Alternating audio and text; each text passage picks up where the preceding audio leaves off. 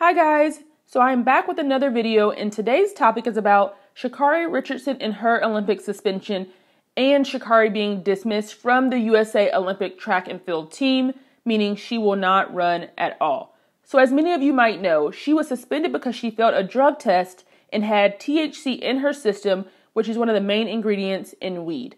Now, while weed is legal in certain states, and it was legal in the state in which she smoked it, which was Oregon, it is against Olympic rules to have any drugs in your system. But here's my perspective from a researcher's point of view, as well as someone who may be a part of an organization. These types of situations can be quite problematic, and we might begin to see potential retribution and organizational members fighting back, potentially in the form of advocation and proposed legislation, meaning laws that supersede business state laws, such as at will states. Here's why. If you're not familiar with the term at will termination, the National Conference of State Legislature states, quote, an employer can terminate an employee at any time for any reason except an illegal one, or for no reason without incurring legal liability.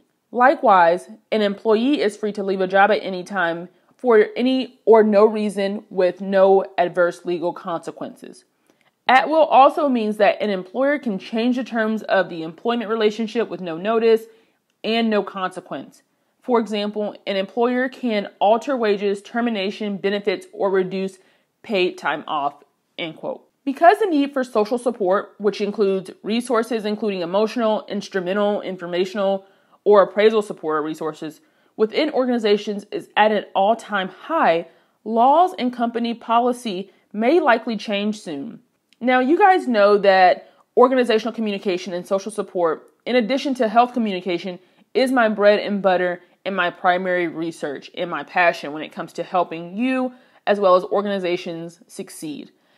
I believe as research begins to develop in this aspect with regard to social support, i.e., providing social support to assist with, let's say, mental health, and employees being communicated to within the organizational workplace that they are socially supported with the appropriate resources in place, organizations will be held to a higher standard to ensure its employees within the company are adequately supported with accessible resources to be successful within the organization and their job.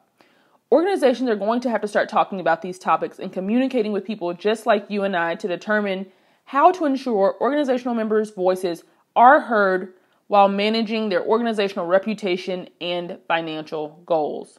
Beginning the first week of August, I will post two videos a week one on Wednesday at 5 p.m. Central Standard Time, and I'll post another video on Saturday at 9 a.m. Central Standard Time every week. If you enjoyed this content, hit the subscription button, hit the notification bell, and see you in the next video.